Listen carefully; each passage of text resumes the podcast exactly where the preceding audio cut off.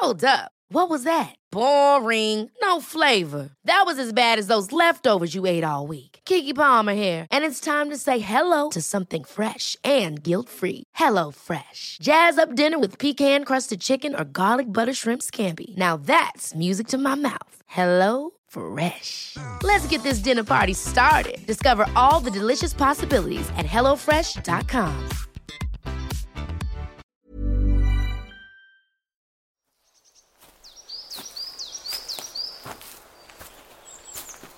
Hello everyone, welcome to part two of the Stompcast. Melissa and I are really quite stomping at a pace. We both have ADHD and I believe that that is transferring onto some serious pace on the walk. So we need to kind of ease back in part two because we've been breathless at moments, haven't we?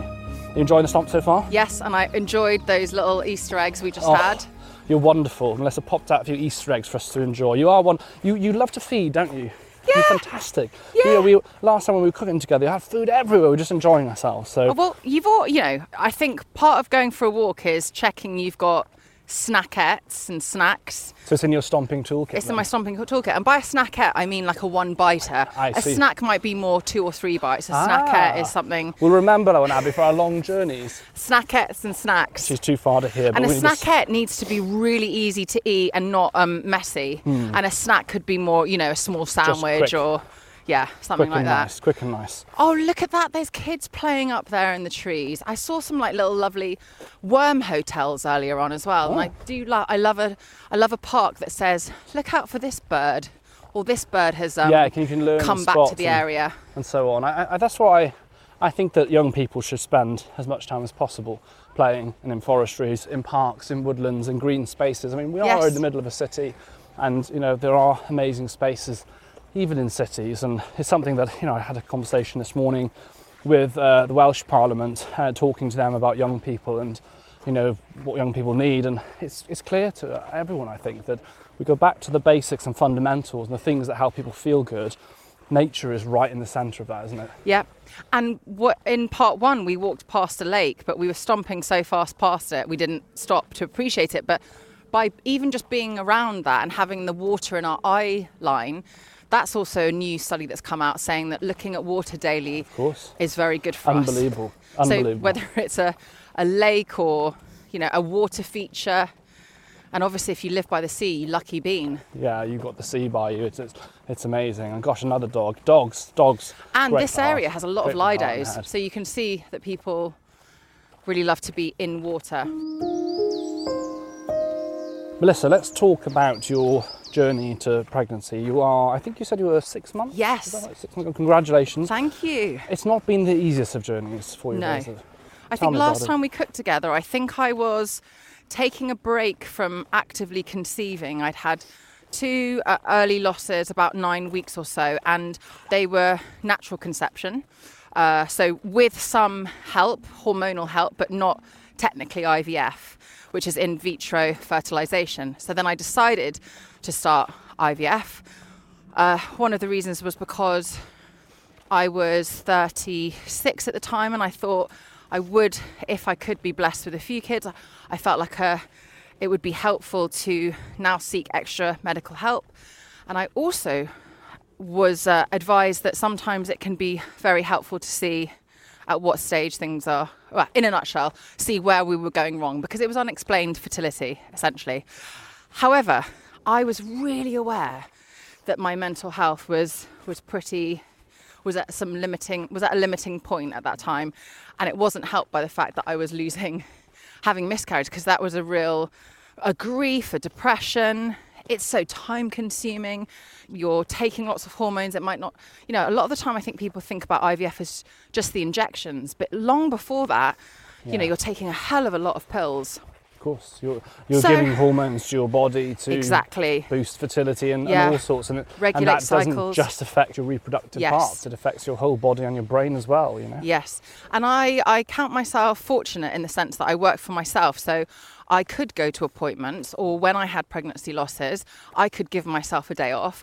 But I'm really aware that lots of people who may or may not even be in a couple, may be doing it by themselves, don't want to tell anyone at work for, for many reasons and are having to go to these appointments and lunch breaks before work. So it, it really takes a toll. It's my boyfriend and I slightly, slightly joked that it was like having a full time job trying to conceive. Gosh, and, and you just said there, you know, giving yourself a day off. It kind of struck me as you said that. It's like, wow, you know, it, it's something that I think in society we expect people just to get over, but you, you know, you really suffer a loss, don't you? you know, with a miscarriage or it's really hard, and, and, and it's not and, and early losses versus late. People experience them differently and so Yes. on, but You the can have effect a on your mental health can yeah. be Yeah. huge, can't it? Well, I remember with our not to get too graphic for people, but but also at the same time, my boyfriend, you know, found all talk of this two years ago too much for him, and now he's so used to it. And he said, "I'm glad I understand what you go through." But in the first loss. For about a week afterwards, we weren't entirely sure if I was miscarrying or not because sometimes your hormones can send out different signals or show, you know, your HCG levels, which is normally what, you know, a pregnancy test that you pee on might tell you, can be going up. Yeah. So the numbers can be going up, but you in fact can be losing the fetus. Anyway, so a hugely confusing time. Dr. Alex and I have been talking so much and saying how there's not nearly enough about it. And I went for a scan earlier, and my sonographer had been on Jessie Ware's podcast, which was called um, Is It Normal? And it's a really helpful podcast, and she does sort of week by week. And, then, and that was, you know, brilliant Jessie Ware, pop star, host of Table Manners, just brings out a pregnancy Yeah. podcast. There's really not very many. So I do hope anyone who is thinking about maybe doing a pregnancy podcast or sharing more does, because the more the merrier. You know, It's- this is information is, something that we don't like you said it i mean i get obviously that it's private and people want to be private about it but why does it feel that particularly around ivf and conversations about things like miscarriages it does seem very feel very hush hush. It feels like it's still quite a taboo. Is that something you experience? And why do you think that we are so kind of uncomfortable with that topic? Obviously it's not pleasant talk about i'm not saying Yeah. that but it does compared to a lot of other things that are difficult that we do talk about it feels like something we don't Well, I wonder, I mean, I don't know, but I wonder if it's because it's considered a female issue, perhaps. And we know actually, some people say, you know, conceiving is, is 50% one, 50% the other. And some people say it's a third. You know, you've got two two parents and and the the baby. You know, if you want to get really into it, you know, it's, there's three things, and there's. An fantastic books actually, yeah. called things like "It Starts with the Egg," which is all about, you know, female health. So I'll tell you something wild. If you're having a girl, she she by sort of three months, four months already has all her eggs. Hmm. So if you're carrying a girl, you are. Yes. carrying your future grandchildren. I remember And learning is that in med school, my mind that being like blowing a bit. You're like, whoa, it's like, yeah, it, it kind of really does, it does blow your mind quite literally, doesn't it? It's incredible, Yeah. the whole, the whole, uh, the whole process of it, yeah. And I think if we also just filter out a bit, so little is talked about with pregnancy, so little is talked about with menopause, and so little is talked about with periods in general. So from young women or you know women who have or, or people who have periods from that age all the way up to those who go through menopause, we're not we're not talking about it. I don't know. My mum, I've never certainly never spoken to my mum. Yeah. Um, It's also something that it. we feels that if it was taught, it was taught to women or people who have periods and never taught to, to men, to males. It was never something that we would be taught, taught. And I think that there's you a bit taught of a, it at school. uh, Not at really. I, I think oh, at university, of course, we were at med school. Yeah. I mean, but I mean at, at school level, and I think the shame of that there's, there's a real trick missed there. Is that actually we should be teaching. If you want, basically, if you want men to learn about it and to not approach it from an, say an ignorance or position Yes. of ignorance, teach them about it so they understand. If we just say, well, we're not going to talk to you about it, then yes. then you're not going to fix it. And it's the same way that I kind of view male mental health. Don't just go right. Let's just focus on men. It affects women as well. I'm pretty sure every woman has a man they care about in their life. Absolutely. So fixing male mental health, let's have let's do it all together. And I think when it comes to those issues, don't just see it as well. Classic thing that's said. Yeah. Women's issues. Yeah. Is it I just mean- women's issues, or does it affect everyone? Like if you talk about miscarriage or menopause, if if you're with another person Yeah. in your life, it's probably going to affect them as well. Absolutely. I when I first wrote about my fertility journey, struggles, whatever you want to say, I had so many messages. Actually, I'd been wondering. I remember saying to someone I work with, "Oh, I feel like I want to post this." And she said to me, "Well, post it when it feels right." And I was like, oh, "Okay." And I said, "I think I want to post it. I'm not sure. I think I want to post it. Not sure."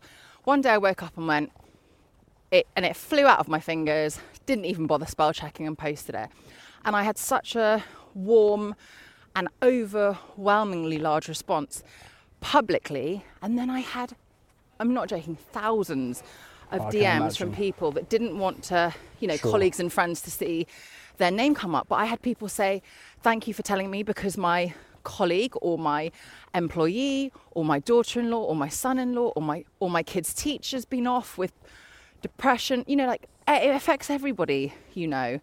And i actually understand now that some people who've suffered loss 30 years ago may still be suffering and may still be grieving. When I talk about that, I talk about, I've described it as the black box theory, the idea that, you know, you might have a grief and a loss and it's overwhelmingly, it's a big box on your lap, you're looking at the whole time, then over time, and with the right techniques, you can shrink the box and learn to close it and open it and learn when to put it on the shelf. But the one Yeah. thing you can't do is get rid of that box. yes You know, grief is never, you're never going to go, I'm okay with that loss. And I think, well, I've had a lot of response from people from the video I made recently on Instagram, people saying, gosh, that they relate to their loss someone 20 years ago and they still end up opening up that box and looking in it. And I think that's okay. And I, I wonder, what I wanted to ask you specifically about miscarriages and baby loss, do you think that's the same? You know, given, because sometimes there is a feeling of, oh, well, try again, you get pregnant, you kind of forget about it. And that feels to me as someone, well, from a position of not really knowing, Yeah. obviously, that, that that just doesn't sound right to me. Like, how can you just, you wouldn't, would you ever just be over that? for me personally no i still think about when the two i lost would be born.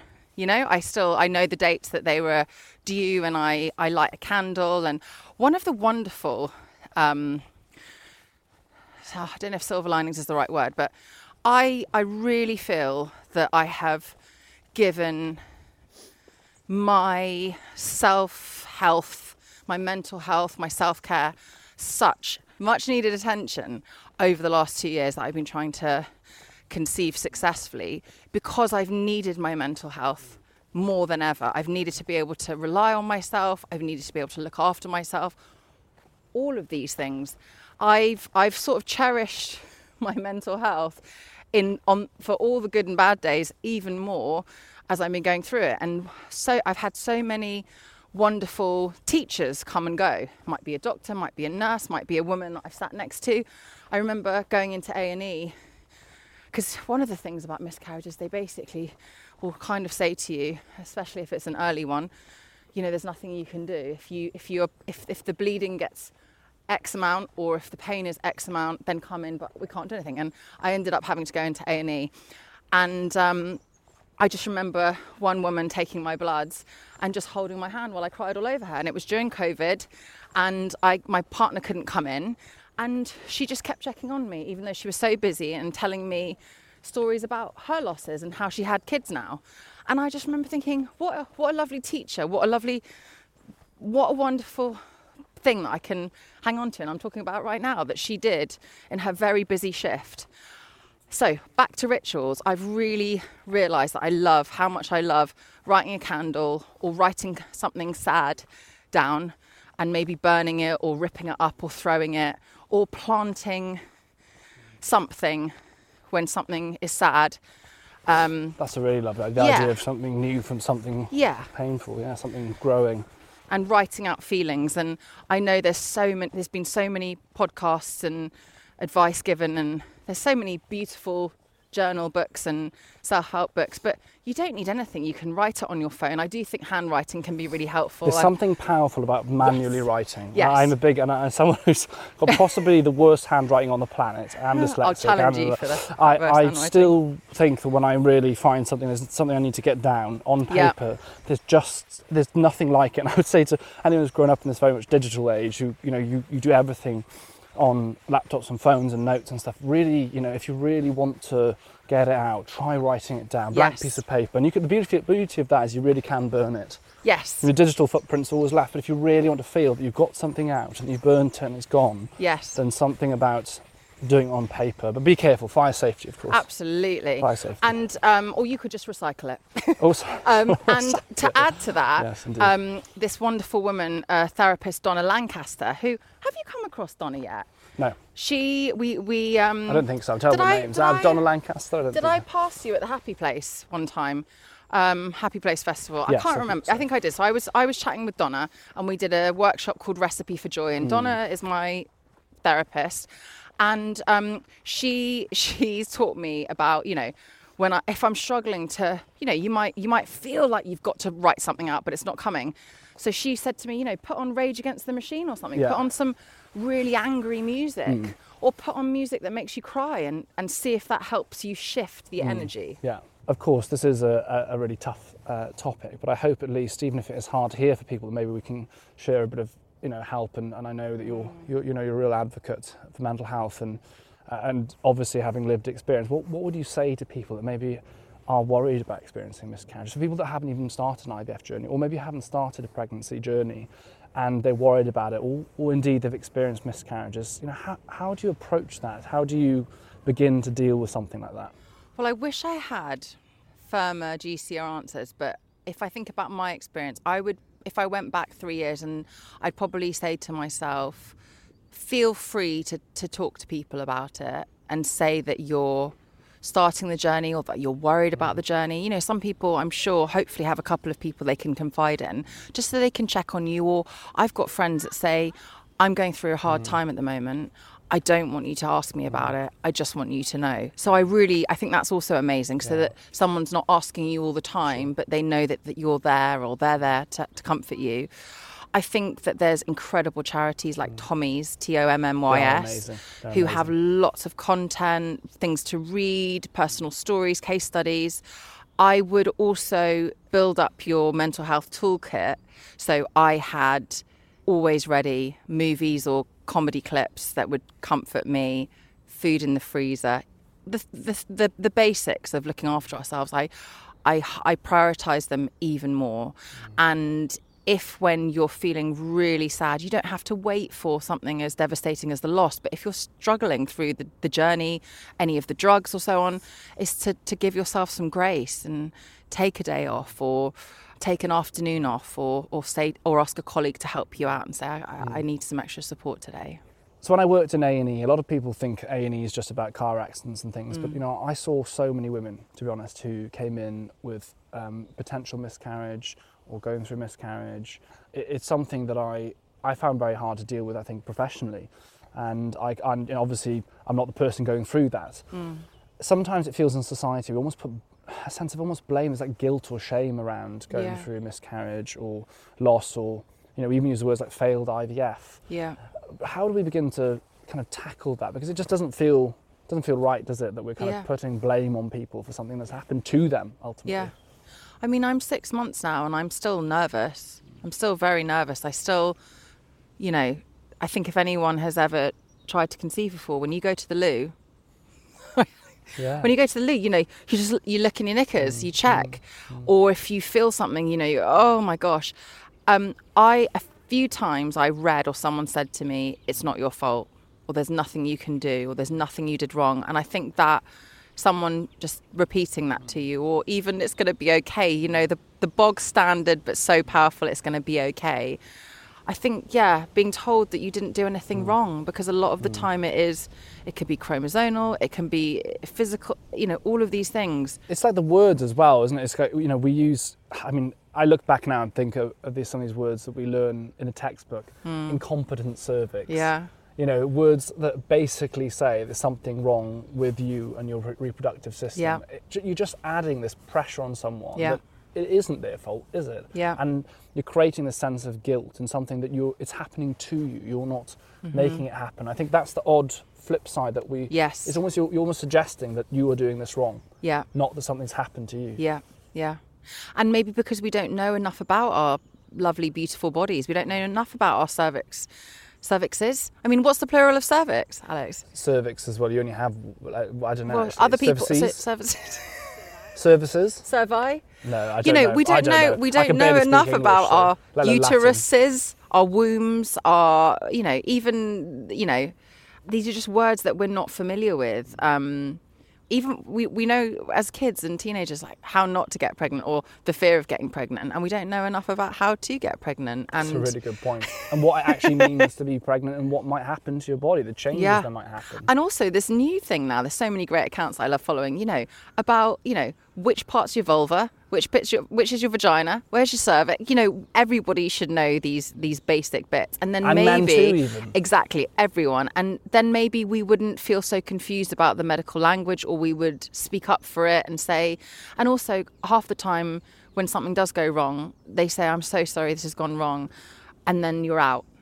Because as we know people are uh, the hospitals are overworked. So websites like tommy's and um, there's some i can send you a list of some of the accounts i follow We'll put them in the, Yeah. in the, in the notes. and you'll find somebody that you can vibe with and and hopefully and and um, hopefully you've got people to cuddle now that you're six months pregnant, how, how are you finding this, pro- this kind of process? Are you enjoying pregnancy? Yeah, I mean, right now I'm I'm you know having a lovely day with you, um, and feeling quite fit and strong, and you know not I'm not missing out on things. But at the same time, for the first four or five months, oh gosh, I was dog sick. I sick, mean. I couldn't do my job. I couldn't cook, Alex. I couldn't even.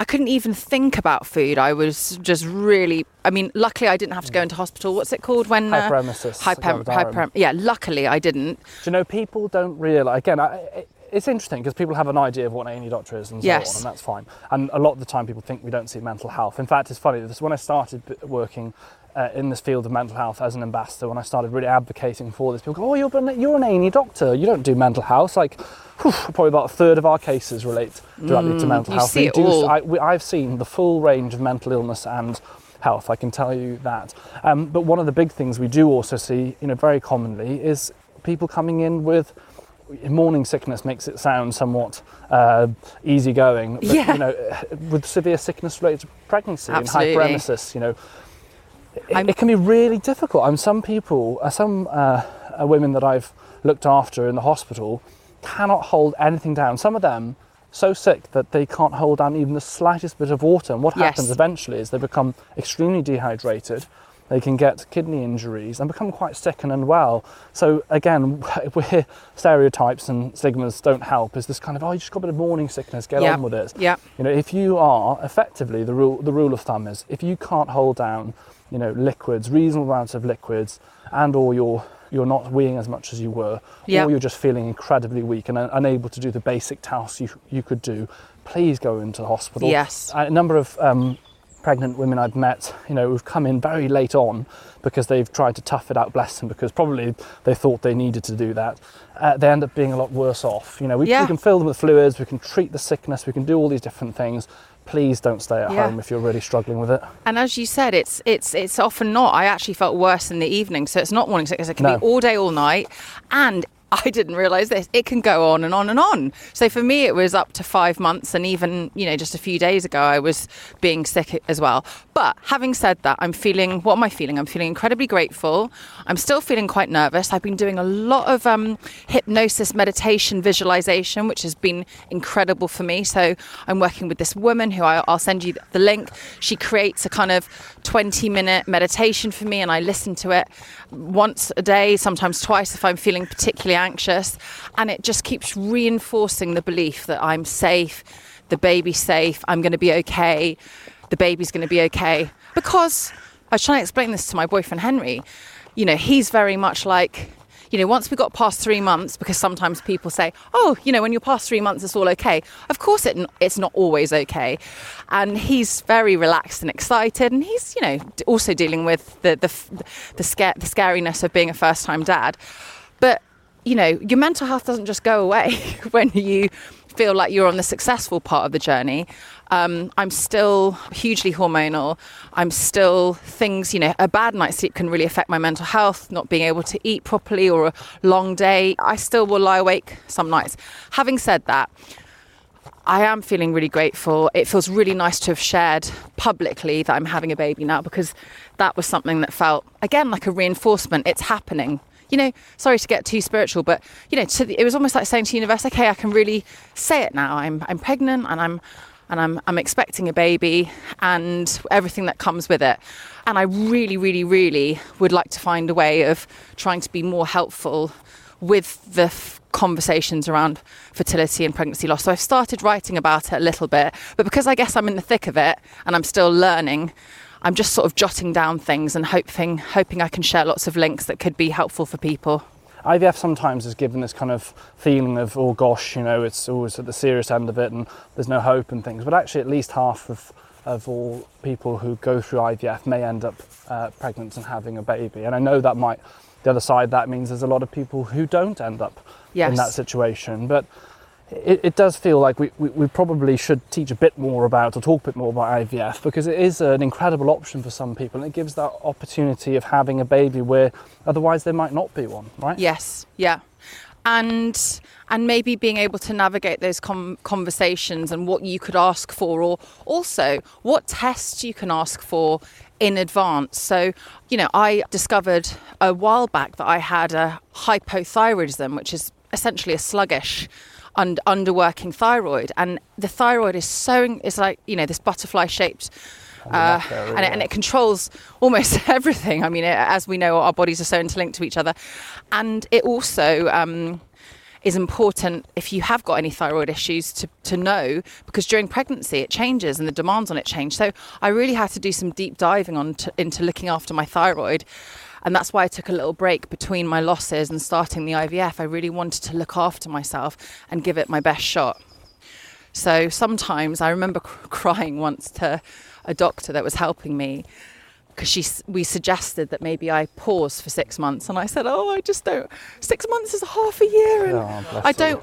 I remember crying to this doctor, and when we together decided that I would maybe wait around six months to sort, sort help sort my thyroid, get give myself some mental health support, take a break, give my body a mm. break really as well.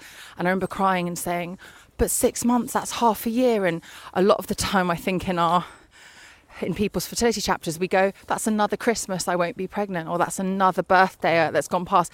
And and I said, "But I'm not trying for six months. That won't be trying." She went, "No, Melissa, we are trying. You can be trying by resting." And I thought that was so important. And Donna Lancaster, who I'm just literally going to send you her number when we finish, she and I work together, and she said to me, "I really want." You to help mother yourself before you become a mother and she said it in a much That's more fantastic. eloquent way That's really nice but she was like message, come on look hard you like be be your mum be there for yourself give yourself all of that love and cuddles and kindness and care and attention that you want to give your future children It's a great message for anyone, actually, isn't it? Yeah, And I think any time you're trying to approach mum and something, dad ourselves just like look after yourselves and stop, maybe stop beating yourself up so much of the time as well, because you kind of Yeah. think, no, we need to keep pushing, keep trying, and you kind of you're asking a lot of yourself, and sometimes to go forwards, you need to not go backwards, but you need to just pause, don't you? You know what? Sometimes I wish that I would say to myself, you know what, Melissa, why don't you go for a 15 minute walk around the block? Don't take your phone. Don't put any music on. Just, just, you know, keep, just, just listen. Just, just don't do anything but move your feet, and then go home. Have a warm shower, put on your coziest favourite clothes, put a hot cross bun in the toaster, Oh, slather it with butter, make a cup of tea, and go and sit on the sofa and watch some old comedy and watch Gavin and Stacey or something.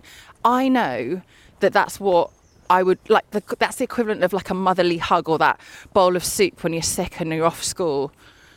That's what I try and Like kind of kind to yourself. kind to yourself, cu- cuddly things. And actually, going back to my food, that's what I'm always trying to think of when I'm creating recipes is what food is like a cuddle from the inside out and what you know so there's so many delicious foods in the world. We all have the foods that we think are the most absolutely banging and delicious but also i, I like to think about how i'm going to feel after the meal once i've digested it. How do i want to feel? I want to feel nourished and comforted and Is that something we've been thinking about? Obviously, you know, you feeling your body something you've been thinking about for a long time with the work that you do. Has that come into this pregnancy and kind of has your approach to food changed since you've become pregnant? Yes, and actually, you know, there's quite a, there's there's there's a few books about you know diet and fertility. There's not very many, but actually, what they all sort of say are the same things that we all say for good health, which is diversity of food.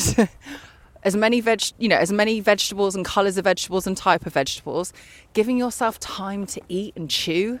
I mean, we all know this. There's no point inhaling food. You're probably not going to be digesting and absorbing all the good bits and, you know, enjoy treats and enjoy things, but primarily try and reach for foods that are wholesome and make you feel good. So the same rules sort of apply. Obviously, oh, actually, we were talking about this last time we saw each other. Obviously, they advise you to, if you smoke, stop smoking. If you drink, really cut down. So I found that really interesting because I used to love going out for a meal and having, you know, a glass of red wine.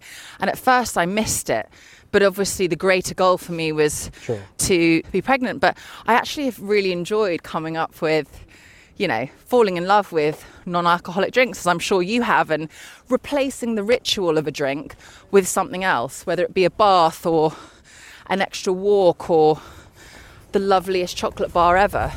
You find other ways to find that relaxation because that's what it's about a lot of the time, isn't it? Finding yeah. other ways to relax and unwind. Now, as we come to the end of part two of the Stompcast, could I ask you, what, what has been your favourite part of being pregnant? I'm probably guessing not the morning sickness or the sickness associated with pregnancy. What has been your favourite part oh, so far? Well, you know, no one's asked me that yet. Well, this morning in bed, we watched my my tummy jump and dance so we could see the baby moving and that was like That's amazing. really I could cry That's thinking amazing. about it you know we've waited so long to be able to see that so that, that must was, have been a moment, a real oh, moment. I, I, wow. I, honestly I could cry now to think about it that's that's lovely and I, I guess there's you know there's life inside of you and I think I think lot, I think many of us perhaps can relate to maybe we haven't always been so kind or we've been a bit angry at our body or we've maybe abused it in certain ways and actually I've been feeling very connected to my body. And for a while, actually, my boyfriend said to me, Maybe people think that your, your bump isn't that big. He said, I think you're holding your bump in. And I said, I don't think I am. And he said, I think you are. And I realized that for 36 years of my life, I have been sucking my tummy in. Wow. Isn't that interesting? Because I've thought it's a long that time to hold your tummy that's that's what I need to do. I look better if I pull my tummy in. And I, he said to me, I think you're pulling your tummy in. He was like, breathe out. And I was like, oh, maybe I am a little bit. And that kind of unconscious hold and tightening and tension in my body. So maybe I've just really liked that. Learn like to relax a bit too. Like see meeting my body where it is instead of asking yeah, it to be something asking else. it to be something else. So yeah, feeling feeling the first flutters a special moment. A special moment. And also I'm really proud how my boyfriend and I have got, you know, we've we've gone through couples therapy. We've really had brutally honest conversations with each other. It's been strengthening for our relationship. So I'd say also, you know, building my partnership with my partner as we go on the uh, yeah, we get closer to the due date. Ah. Yeah. You thought I saw your mind then going, yeah, this is going. Yeah. Six months also means that there's only a few left. Indeed, yeah. indeed. Well, it's fantastic, honestly, to hear you know what we've kind of talked about. We talked about some really difficult things, and thank you for sharing. Um, oh, thank you. So yeah. openly about them, and, and, I am really pleased for you. You're, yeah. such a lovely person, and you, know, you, really deserve this. So thank you so much. We're now going to go on to part three of the Stompcast, and we'll talk a bit about your life lessons, of which I think you have many. So oh, we'll get on to that very okay. soon. Thank you to everyone for joining us for part two. We'll see you soon in part three. Goodbye.